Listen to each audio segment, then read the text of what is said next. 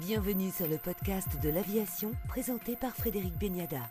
Suite de la sélection de nos livres de fin, ou plutôt maintenant de début d'année. Aujourd'hui, l'histoire du Centre national de Saint-Yan et de son patron, Louis Notteghem, qui avec ses équipes d'instructeurs a mis au point la méthode française de pilotage, appelée aussi l'Évangile selon Saint-Yan.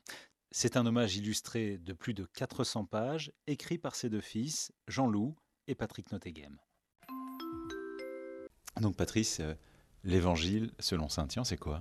C'est une expression un peu énigmatique. Cette expression a été formulée par Raymond Sireta, qui était un journaliste et qui a été créateur d'Aviasport. Et pour publier dans cette revue, dès son origine, la méthode officielle d'apprentissage du pilotage, qui a été élaborée, mise au point, expérimentée, évaluée à Saint-Yan, à Carcassonne tout d'abord pendant 1 an et demi, puis à Saint-Yan à partir de 1948, par une équipe de passionnés de formation destinée à des pilotes civils. Dont votre père. Voilà, donc notre père, Louis Notteghem, a été sélectionné, peut-on dire, choisi par l'administration juste après la guerre, avec une mission triple, formaliser cette méthode d'apprentissage qui n'existait pas. Il n'y avait pas de support officiel pour la formation, parce qu'il avait eu une expérience de formation d'instructeur dans l'armée, donc il avait fait une formation d'instructeur à Salon de Provence en 1940. Et puis, il a aussi pratiqué beaucoup d'autres activités aéronautiques, notamment du vol à voile, notamment après la guerre, juste après la guerre. Donc, il avait été repéré donc, pour ses qualités d'instructeur. Et avec donc 3 missions, la première c'était celle-ci. La deuxième, c'était constituer une équipe de passionnés par l'instruction, par la formation, et avec aucune contrainte dans la manière de recruter, liberté totale pour lui de choisir. Et puis, de trouver un autre terrain pour appliquer tout ça, parce que le terrain de Carcassonne qui avait été utilisé pour commencer était inadapté en raison du vent. Donc c'est tombé sur Saint-Yan. Saint-Yan au milieu entre Carcassonne et Paris en gros quoi. Et donc où il faisait escale pour descendre sur un terrain qui était complètement désaffecté, un ancien terrain militaire. Donc là a débarqué en tout début de l'année 1948 une équipe de pionniers quoi, de pionniers de la formation civile moderne pourrait-on dire quoi, et qui a eu une première mission, c'était de former tous les moniteurs d'aéroclubs. L'État mettait beaucoup de moyens pour la relance de l'activité aéronautique dans les aéroclubs. La condition, c'est pour qu'ils soient dotés d'avions, de stampes en particulier, c'est que leurs moniteurs soient passés par Saint-Yan. Et donc, ils sont tous passés là. Très vite, d'ailleurs, cette mission a été déléguée à d'autres centres nationaux, comme Charles ou Carcassonne. Et puis après, à partir de là, Saint-Yan s'est engagé dans une mission plus généraliste de formation qui conduira à la formation des pilotes de ligne très rapidement, 10 ans plus tard. Quoi. La formation des pilotes de ligne, elle se fait à Saint-Yan pour tout ce qui est la dimension pratique, la dimension théorique se faisant à Orly. Voilà ce livre nous sommes consacrés avec mon frère Jean-Loup et notre cousin Philippe, racontent ces premières années de Saint-Yan.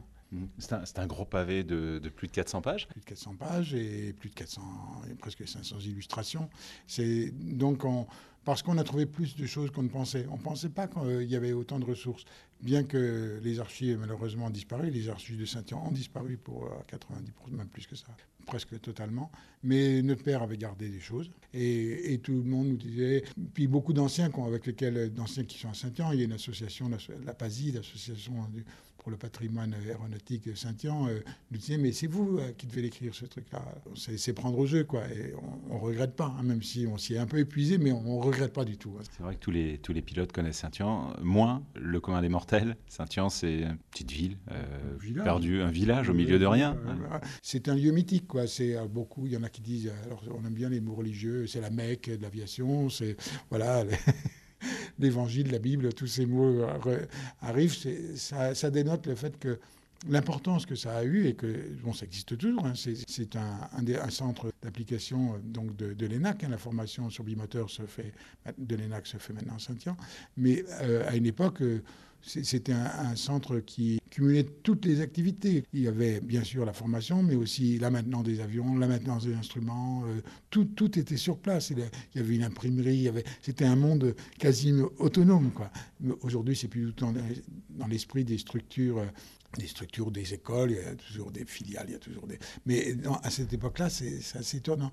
Puis c'est un lieu qui a été marqué aussi par des très grands événements aéronautiques parce que comme il avait il avait il offrait des capacités, des potentialités, eh bien, il y a eu championnat de France de vol à voile, championnat du monde de vol à voile, championnat de France de parachutisme, championnat du monde de parachutisme. Et nous, alors enfants, on a des souvenirs extraordinaires hein, de ce côté-là. Et aussi, ce qu'on ne sait pas trop, c'est que le parachutisme civil, le parachutisme sportif, est né à Saint-Yan. Parce qu'il y avait des avions. Alors, ça n'a pas duré longtemps, la cohabitation, parce que c'est pas très compatible d'avoir et des parachutistes et des avions en forte densité sur le même terrain. Mais n'empêche que c'est né là. Après, ça s'est développé ailleurs. Et ça a été le centre national de Biscarrosse, ainsi de suite. Mais on a eu Sam Chazac, on a eu Monique Laroche, Colette Duval qui sont là. Moi, j'ai les souvenirs de les avoir vus sauter quand j'étais enfant. Merci Patrice. Ce livre, L'Évangile selon Saint-Yan, a reçu le prix littéraire 2023 de l'Aéroclub de France. Au nom du Journal de l'Aviation, nous vous souhaitons à tous une belle année 2024 et merci pour votre fidélité.